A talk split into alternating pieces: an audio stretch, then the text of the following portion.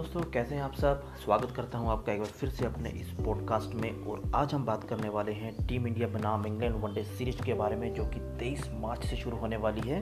फ़िलहाल team India की जो है 18 सदस्यीय टीम का ऐलान कर दिया गया है बीसीसीआई द्वारा। इस टीम की हम बात करें तो विराट कोहली कप्तान है, रोहित शर्मा को वाइस कप्तान ही रखा गया है।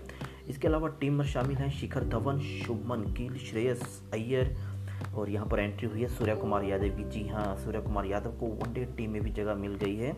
इसके अलावा टीम में दोस्तों हार्दिक पांड्या ऑलराउंडर हैं, ऋषभ पंत हैं विकेट कीपर के रूप में। के राहुल को भी रखा गया है एक विकेट कीपर के रूप में और बल्लेबाज के रूप में। साथ में स्पिनर्स हैं, यूजी चहल, कुलदीप यादव, कृणाल पांड्या को जगह दी गई है वनडे टीम के अंदर। इसके अलावा वाशिंगटन सुंदर हैं टीम में।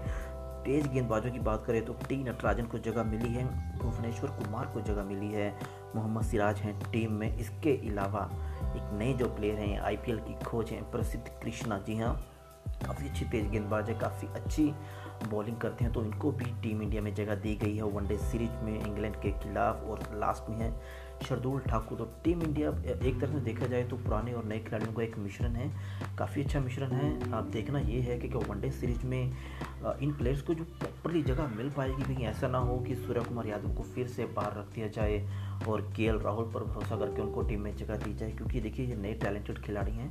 इनको मौका देना बहुत ज़्यादा ज़रूरी है। सूर्य कुमार यादव ने तो अभी टी ट्वेंटी मैच में जो भी कली हुआ है, उसमें अच्छा प्रदर्शन किया है। अट्ठाईस गेंदों पर पचास रन बनाए हैं और आईपीएल के अंदर तो मुंबई इंडियंस के लिए हर मैच में ही अच्छा प्रदर्शन करते आ रहे हैं। तो ऐसे में अब देखना ये है, जब तेईस मार्च से सीरीज़ जो सीरीज़ शुरू होगी वनडे की, उनमें इन प्लेयर्स को जो मौका मिलता है, क्या वो उस मौके को भुना भी पाएँगे?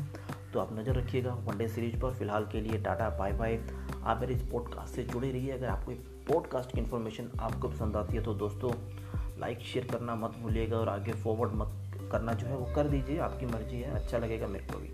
तो आप जुड़े रहिए वनडे सीरीज़ के लिए। उम्मीद है कि इंडिया ये सीरीज़ भी जीत जाए।